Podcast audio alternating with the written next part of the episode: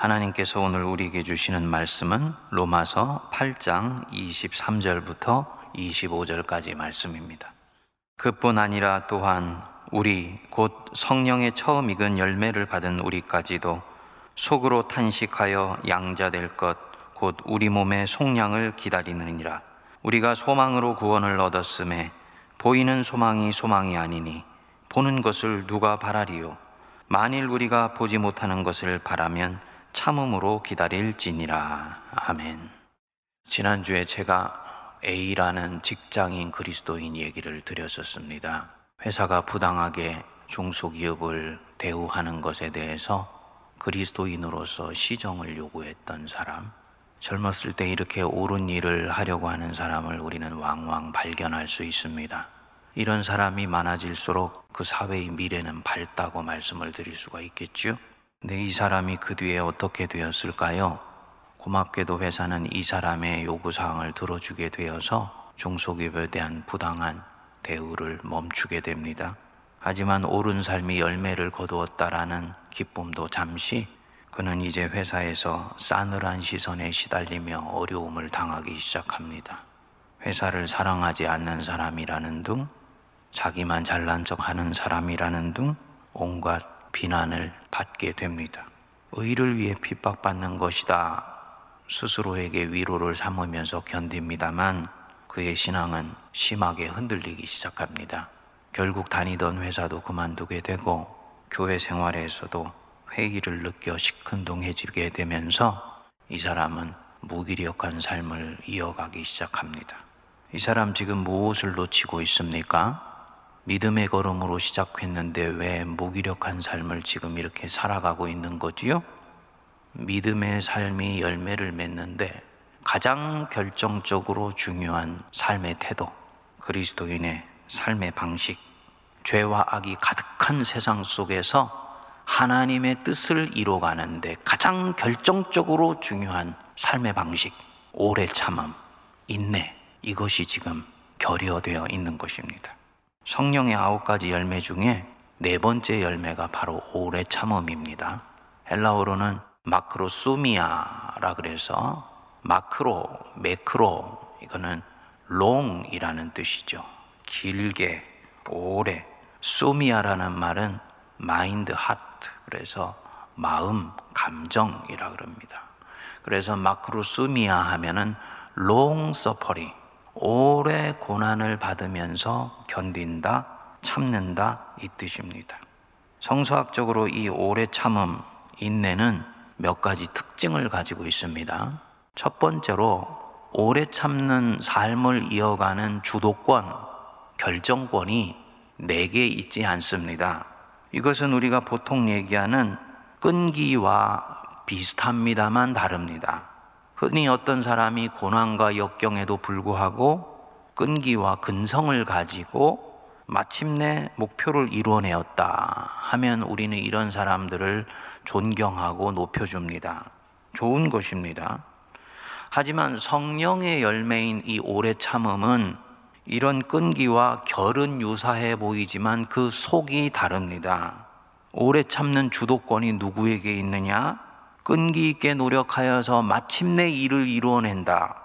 주도권 혹은 결정권이 내게 있는 거예요. 반면에 μακροθυμία, long suffering 하는 것, 이 주도권은 내게 있지 않고 내 안에 계시고 내 앞에 계시며 내 위에서 나를 감찰하시는 하나님 그분에게 있습니다. 그래서 이분을 바라보면서 이 상황에서 한없이 인내하고 견디고 참아냅니다. 집념이 강한 것과는 전혀 성격이 다른 것입니다. 이 상황에서 이 자리를 견디는 것이 하나님의 뜻을 이뤄내는 길이라는 것을 그는 알고 있기 때문입니다. 하나님께서 네가 그렇게 해주면 내가 좋겠다 부탁하시지요. 거절할 수도 있지만 주님께서 나를 위해 오래 참으셨다는 것을 알기 때문에 그분이 얼마나 감당할 수 없는 사랑으로 나를 사랑해 주셨는지를 내가 이제 알기 때문에 그 사랑에 이제는 보답하는 마음으로 주님, 저도 주님 사랑해요. 라는 마음으로 주님이 맡겨주신 그 자리, 그 직분 혹은 지금의 상황을 계속 견디는 거예요. 그렇기 때문에 지금 이 상황에 대한 통제권은 하나님께 있다는 것을 이 사람은 확실히 고백합니다. 그게 바로 이 마크로스미아입니다. 오늘날 젊은이들 중에 요즘 한국 교회가 실망된다고 하여서 교회를 떠나려는 청년들이나 젊은이들이 대단히 많이 있습니다. 인간적으로는 충분히 이해가 되지만 정말 주님이 자신을 어떻게 사랑했는지를 안다면 그렇게 하면 안 되는 것이지요. 통제권이 주님께 있으니까 무너져가는 내 아버지의 집을 수선하라. 프란체스코가 중세 그 말 듣고 교회를 붙들고 씨름했듯이 지금 주님의 뜻이 바로 그것이면 교회 남아서 한국 교회를 갱신하고 회복시키는데 전심을 다해야 되는 것입니다. 둘째로 끈기는 자기 성취를 위해서 노력하는 것입니다. 반면에 이 마이크로스미아 오래 참음은 자기 성취가 아니라 주님이 내게 주신 소명, 하나님의 뜻을 이루는데 헌신하는 것입니다. 인간적인 욕심이나 목적을 이루기 위해서 포기하지 않고 계속 그 일을 하는 건 그것은 오래 참음이 아니에요. 만일에 내가 이런 경우가 있다면 빨리 회개하고 돌이켜야지 옳은 것입니다. 셋째로 하나님과 상관없는 견딤은 오래 참음의 열매가 아닙니다. 사람이 완전히 소진되어서 영혼이 메말라 간다. 소명을 더 이상 이룰 수 없는 상황이 되었다. 그런데도 계속 견디는 것은 여기에서 말하는 오래 참음이 아닙니다. 우리가 자주 오해하는 부분입니다. 모든 마크로소미아 오래 참음은 주님을 위한 봉사입니다. 주님을 위해서 지금 견디는 거예요. 주님의 뜻을 이루어가는 과정 속에서 받는 어려움을 견뎌내는 것입니다. 그런데 그 과정이 이전과는 달리 외적으로 너무너무 환경이 거칠어졌다.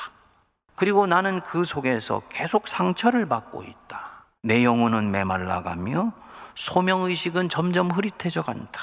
그래서 이제는 육신의 병이 날 정도가 되었다. 그 순간에 만일 그가 견딘다면 그는 지금 자기를 파괴하고 있는 것입니다. 하나님을 위해서 오래 참고 있는 것이 아닙니다. 하나님은 절대로 내 영혼이 파괴되어 가면서 내게 무슨 일을 하라고 나를 밀어붙이시는 분이 아니십니다. 내 영혼이 메말라 버리는 순간 내 안에서 당신의 일 자체도 멈춰버린다는 것을 하나님은 누구보다 잘 아세요. 그리고 그 이후에 그 사람이 하는 일은 입술로는 하나님의 일이라고 말하지만 사실은 인간의 일을 이루어가고 있다는 것을 우리 주님은 아십니다. 만일에 내가 영혼이 메말라 가는 가운데서도 계속 그 일을 한다면 그것은 더 이상 주님의 일이 아니고 내 일이니 나는 그 자리에서 한 걸음 물러나는 것이 맞습니다. 이게 영적인 것입니다. 본인을 위해서도 그렇지만 무엇보다 하나님을 위해서 그렇게 해야 됩니다. 보십시오. 모세, 그는 40년 동안 이스라엘 백성들을 이끌면서 정말 오래 참고 오래 견뎌냅니다. 백성들에게 돌에 맞아서 죽을 뻔한 고비를 몇 차례를 넘깁니다. 그런데 그 거친 40년의 세월이 그를 지쳐 나가 떨어지게 하지를 못하지요. 백성들의 불평과 불만에 때로 낙심하지만 그로 인해서 상처를 받아서 하나님의 음성을 듣는 것을 실패한다든지 처음 있었던 소명의 자리에서 이탈해 버린다든지 하지 않습니다. 그렇기 때문에 하나님이 그 모세에게 계속 그 길을 가도록 부탁하시는 거예요. 만일에 모세가 나가 떨어져 버리고 영혼이 완전히 걸레 조각이 되어 버린다면 하나님은 모세를 그 자리로부터 치워버리실 것입니다.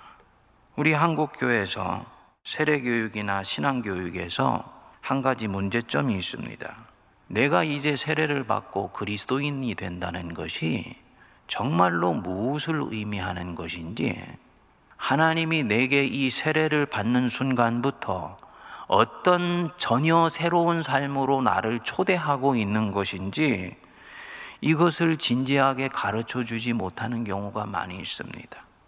그리스도 안에 있으면 새로운 피조물이라 이전 것은 지나갔으니 보라 새 것이 되었도다. 내가 어떤 새로운 삶으로 하나님이 나를 이끌어 가시는지를 우리가 정확하게 배우지 못한 가운데 신앙의 삶을 시작하는 경우가 많이 있습니다. 그리스도인으로 산다는 것은 우리가 생각한 것보다 훨씬 어마어마한 것입니다. 예수 믿고 영혼이 구원받아서 천국 가는 보장을 받았다든지, 이제는 그리스도인으로서 주일날 예배 잘 드리고 봉헌 생활 열심히 하고 기회가 되는 대로 선하게 살며 교회를 섬긴다. 이것도 귀한 것이지요. 하지만 이것은 하나님께서 우리에게 주시려고 하는 그리스도인의 삶의 엄청난 스펙트럼 안에서 작은 부분이에요. 맞지요?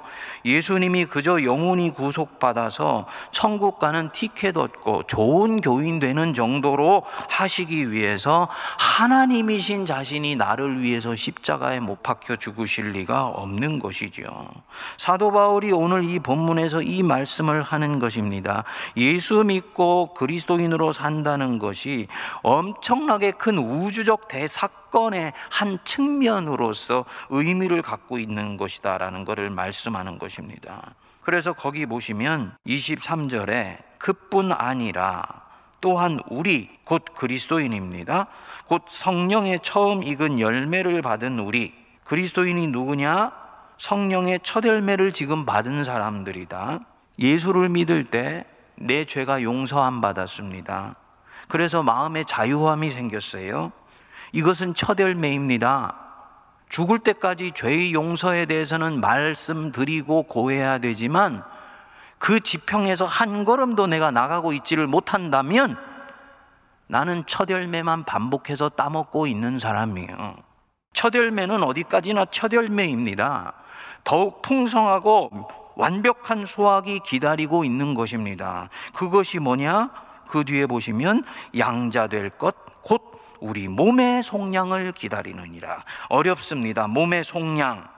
영혼은 구속을 받았고 속량을 받았지만 사도 바울이 볼 때 이 육신 덩어리는 아직 죄와 욕심에서 완벽하게 자유하지를 못하다는 거지요. 내 영혼이 이 몸에 갇혀 있어서 완전히 꽃피고 있지를 못하다는 것입니다. 맞지요? 영혼이 몸의 제한을 받지요. 어제까지도 성령이 충만하였는데 오늘 감기 몸살이 찾아오면 내 영혼이 곤두박질 치지요. 몸에 의해서 영혼이 제한을 받고 있기 때문입니다. 원하는 때 무슨 일이 일어나지 않으면 불안하고 힘듭니다. 몸이 바로 시간에 갇혀서 살고 있기 때문입니다. 그래서 우리는 내 몸 자체가 완전히 구원을 이루어서 하나님과 하나 되는 나를 기다리면서 이 생을 계속 이어갑니다. 사도 바울은 이를 일컬어서 미래의 구원이라고 말을 합니다. 우리 구원은 시작되었지만 아직 완전히 이루어진 것은 아니다라는 걸 말하는 것입니다. 그럼 미래에 완전히 이루어지는 것은 무엇으로 바라보는 것이냐? 24절에 보면 소망으로 구원을 얻었다. 소망으로 미래의 나의 구원이 완성될 것을 나는 믿는다. 내가 이미 구원을 받았지만 그 구원은 완성된 것이 아니고 그것이 완성될 것을 어떻게 하느냐? 소망으로 나는 한다. 문제는 이 소망은 보이는 것이 아니에요. 믿음과 마찬가지로 손에 만져지지를 않습니다. 그래서 보이는 소망이 소망이 아니니 보는 것을 누가 바라리요. 그리고 25절에 보시면 만일 우리가 보지 못하는 것을 바라면 참음으로 기다릴지니라. 내가 또 바라고 바라며 기다리고 또 기다리며 간절히 열망을 하는데 그것이 결국 아직 이루어지지 않았다. 그것이 결국 내 손에 떨어지게 하는 결정적인 요소가 무엇이냐? 네가 지금 참음으로 기다리고 오래 참음으로 견뎌내는 것이야.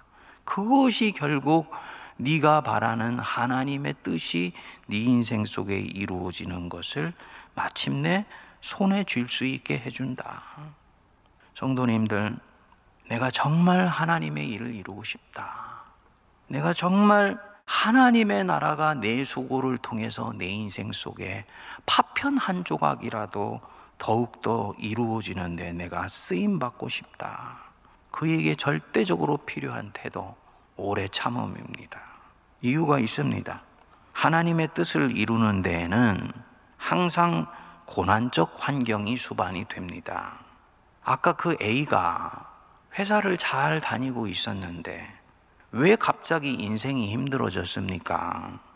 그가 마음에 하나님의 뜻대로 인생을 살고자 하는 열망이 찾아왔기 때문이에요. 다른 사람들은 이전에 그 관행에 대해서 누구도 문제 제기를 하지 않았습니다. 세상은 그렇게 가고 있다라고 보았기 때문이에요. 그리고 그 사람들도 거기에 동화되어서 살아가고 있습니다. 그런데 이 사람이 하나님의 선하신 뜻을 쫓으려는 마음이 들었기 때문에 다른 사람은 편안한 환경이 이 사람에게는 갑자기 고난적 환경이 되는 것입니다. 주변의 세상은 이런 마음을 가진 그를 당분간 불편해 합니다. 그래서 고난적 환경이 형성된 것입니다. 믿음을 갖고 한 차례 승리를 거뒀지요. 그런데도 계속 힘들어 했지요. 그가 하나님 기뻐하시는 삶을 쫓아가는 것을 포기하지 않았기 때문입니다. 이렇게 보면 이 고난적인 상황은 어떻게 보면 이 사람이 이 환경이 조성되는데 일조한 부분이 있는 것입니다. 하나님이 허락하신 거예요. 아, 나는 이제는 이런 식으로 고난받으면서 살고 싶지 않아? 언제든지 그 자리에서 내려오면 됩니다. 하나님이 기뻐하시는 삶을 살아가기를 포기하면 되는 일입니다. 그때부터 신기하게도 불편한 환경은 물러가기 시작할 것입니다. A가 결국은 지쳐서 그렇게 했지요. 하나님 뜻 한 번 쫓다가 너무 힘드니 포기한다. 육체는 편안할 것입니다. 이제는 이 사람은 무언가를 바라보면서 인내할 필요가 없습니다. 오래 참음은 마크로소미아는 그 반대입니다. 힘들지만 내 에고를 이기는 거예요. 주님을 사랑하기 때문에 계속 주님 원하시는 길을 걸어갑니다.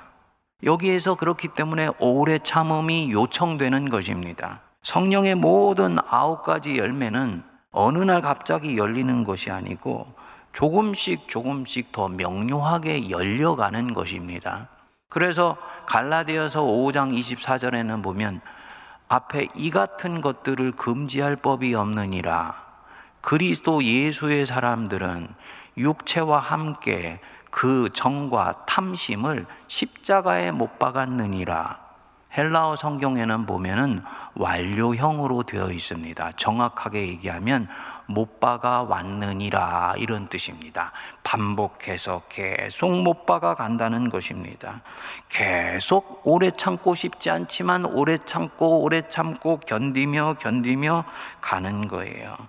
하나님 뜻을 쫓기를 포기하지 않기 때문에 그렇게 하고 싶지 않으면 언제든지 내려오면 되는 일입니다.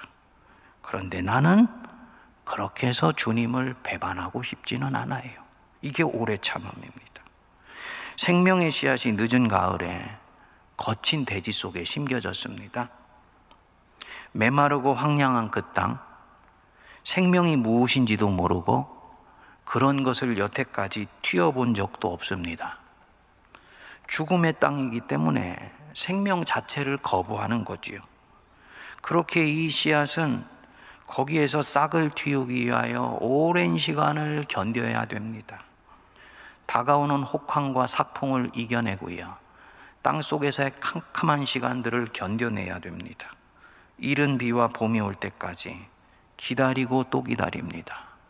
마침내 봄이 와서 촉촉한 단비와 함께 싹을 틔웁니다. 이게 바로 오래 참음입니다. 만일 그 씨앗이 싹을 틔우기를 포기한다면 그는 그 자리에 다른 죽어 있는 것들과 공존하면서 함께 죽어 있으면 됩니다.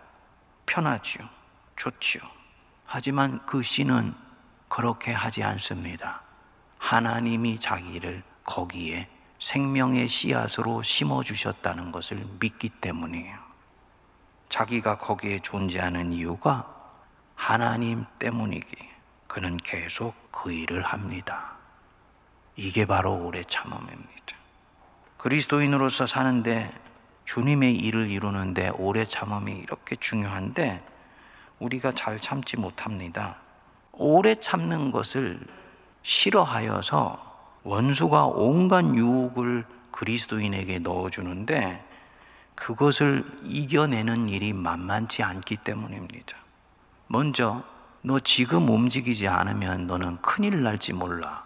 두려움을 넣어줍니다. 이스라엘의 첫 번째 왕 사울 보십시오. 왕이 되었을 때 하나님도 기뻐하셨고 백성들은 칭송했습니다. 어느 날 블레셋이 쳐들어온다는 급보를 받지요. 노도와 같이 밀려오는 블레셋 군사에 백성들은 우왕좌왕하기 시작합니다. 문제는 제사장이 하나님 앞에서 제사를 드린 후에야 전쟁터에 나갈 수 있는데 제사장인 사무엘이 보이지를 않는 것입니다. 어쩔 줄을 모르다가 결국은 사울이 어떻게 하지요? 자기가 제사를 지내고 전쟁터를 나가게 됐어요. 제사를 마치자마자 사무엘이 나타났습니다. 왕의 처신이 합당치 못하다고 책망을 합니다. 자기 영역을 침범했기 때문이 아닙니다.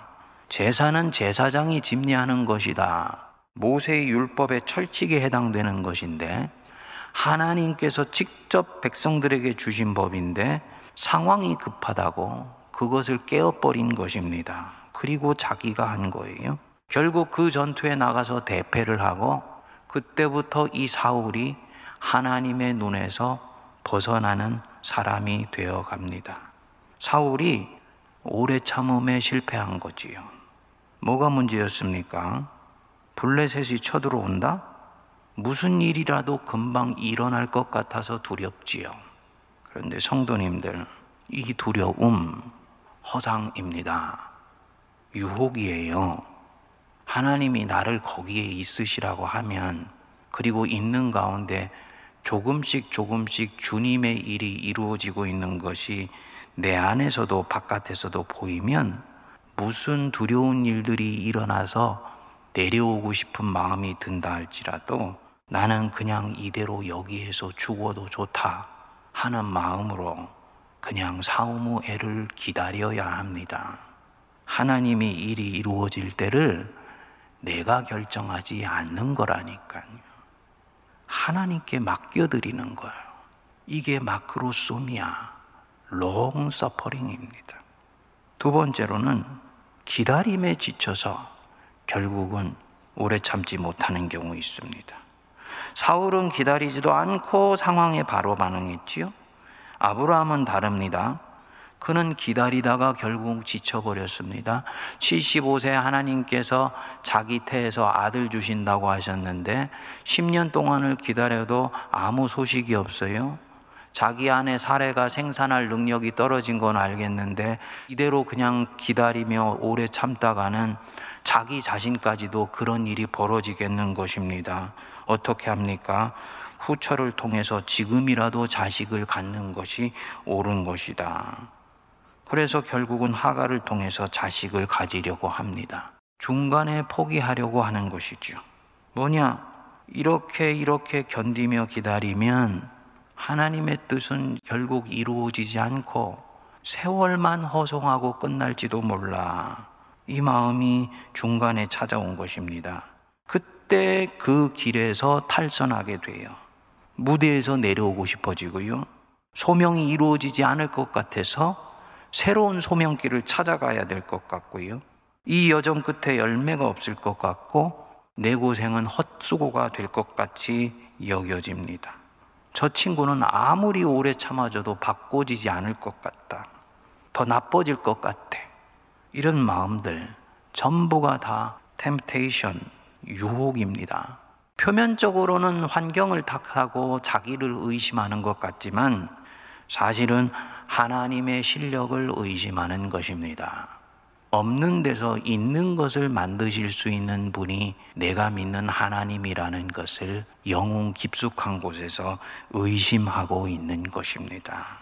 A라는 직장인 원하는 때 하나님이 움직여 주실 것이라고 생각했는데 전혀 자신이 원하는 대로 상황이 전개되지 않는 것을 보고 이전에 했었던 그 다짐과 결심과 행동을 후회하면서 하나님을 의심하기 시작한 것입니다. 어떻게 해야지 오래 참음에 성공할까요? 내가 지금 바라보고 있는 그곳, 내가 원하는 그곳에서 시선을 떼십시오. 그리고 내 시선을 지금 여기 나와 함께 하시고 계시는 하나님께 두세요. 오래 참으면서 고난적 환경을 이기는 관건입니다. 광야에 나온 1세대 이스라엘 백성이 왜 약속의 땅에 들어가지 못했느냐? 약속의 땅을 너무너무나 열망했기 때문에 역설적으로 약속의 땅을 들어가지를 못했습니다. 내 목적지, 주님이 내게 주실 약속, 그것에 너무 집착하면 끊임없이 지금 현실 속에서 내 존재가 뜨게 됩니다. 나는 여기에 살고 있는데 내 영혼은 저 미래에 가 있으니 지금 여기에 집중하지를 못하고 그래서 현실을 이길 힘이 약하게 돼요. 당연히 이 사람들에게는 불만이 찾아오게 됩니다. 언제나 이 고생이 끝나 저 가나안에 들어가나? 도대체 언제까지 기다려야 되는 거야? 늘 이런 마음이 떠나지를 않습니다. 시선이 그 땅을 주시는 하나님이 아니고 그 땅 자체에만 가 있기 때문입니다.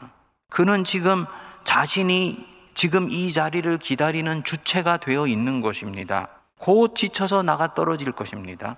시선을 그곳으로부터 거둬서 지금 여기 계시는 하나님께 둬보십시오. 그 일이 이루어질 때까지 거기에 다다를 쉬는 주님께 맡기고 나는 그저 하나님께 한없이 집중합니다. 그분의 부르심에 집중하는 거예요. 그러면 이것이 견뎌내는데 엄청나게 중요한 부분이 됩니다. 우리가 인내라는 것을 영어로 patience라 그러지 않습니까? 환자가 patient예요. 고통이 pain이라는 것입니다. 전부가 유사한 의미를 가지고 있기 때문입니다. 인내한다는 것, patient 한다는 것은 환자처럼 고통을 받으면서 지금 견뎌내고 있는 것입니다. 당연히 이 사람은 혼자서 인내할 수가 없습니다. 의사가 필요해요. 누군가의 도움이 없으면 고통을 견디고 이기며 견디는 가운데 있는 수없이 많은 외부로부터의 상처들을 빠르게 회복해 가면서 앞으로 길을 나갈 수가 없습니다. 자기 의지로 절대 견뎌내지 못하는 이유가 바로 여기에 있는 거지요. 하나님이 옆에서 도와주셔야 영혼의 의사 대신 주님이 도와주셔야 견딜 수 있는 거예요. 주님의 돌봄을 계속 받아야 됩니다. 주님과 교제하는 것이 이 오래 참는 과정 속에서는 그래서 더욱더 중요합니다. 주님이 지금 내 옆에 계시면서 내 영혼의 둥지를 틀어주시기 시작하시면 낙심하는 가운데 위로를 받고 적재족소에서 말씀을 들으며 지치면은 용기를 얻을 수 있게 해 주십니다. 그리고 뜻을 포기하지 않고 계속해서 갈 수 있도록 힘을 공급해 주십니다. 어느새 견뎌내어서 가나안에 들어가 있게 됩니다. 성도님들 믿으시기 바랍니다. 놀라운 것은 이 견뎌냄은 단순히 무미건조하게 고개를 떨구고 초점을 잃은 채 그렇게 견뎌내는 게 아니에요. 고열을 짜내듯 견뎌내게 하시지 않습니다. 주님은 항상 이 고난적 환경을 마크로스미아 오래 견딜 수 있도록 은혜의 줄을 반드시 내게 내려주세요. 말씀을 마무리합니다. 성경에 나오는 모든 신앙의 위인들 한번 보십시오. 인내의 세월을 갖지 않고 하나님의 일을 이룬 사람이 있는가?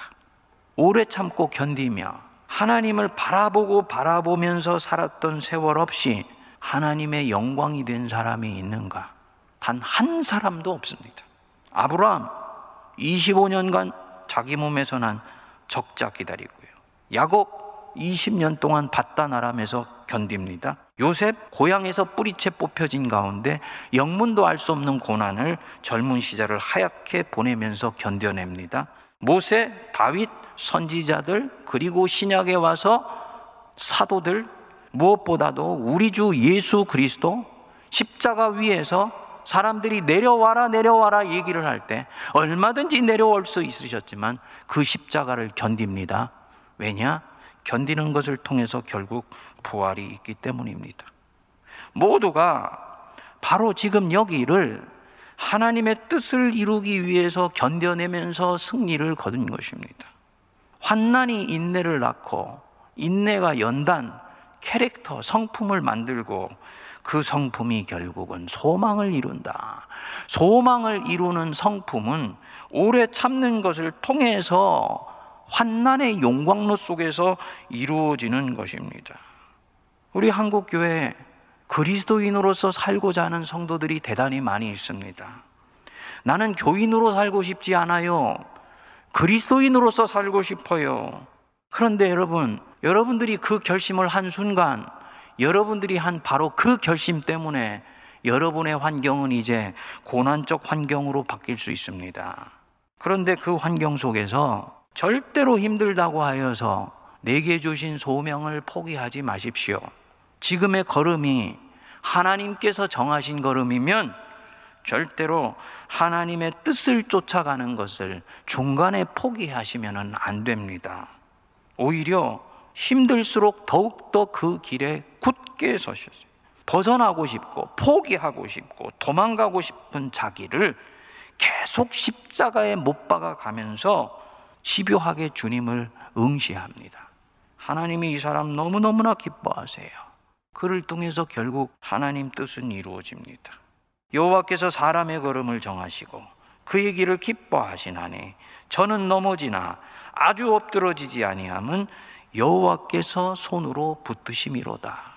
이 코로나 전염병 상황 우리가 빨리 끝나게 해달라고 언제나 그날이 오냐고 기도하는 것 인간적으로는 얼마든지 주님께 드릴 수 있는 기도입니다.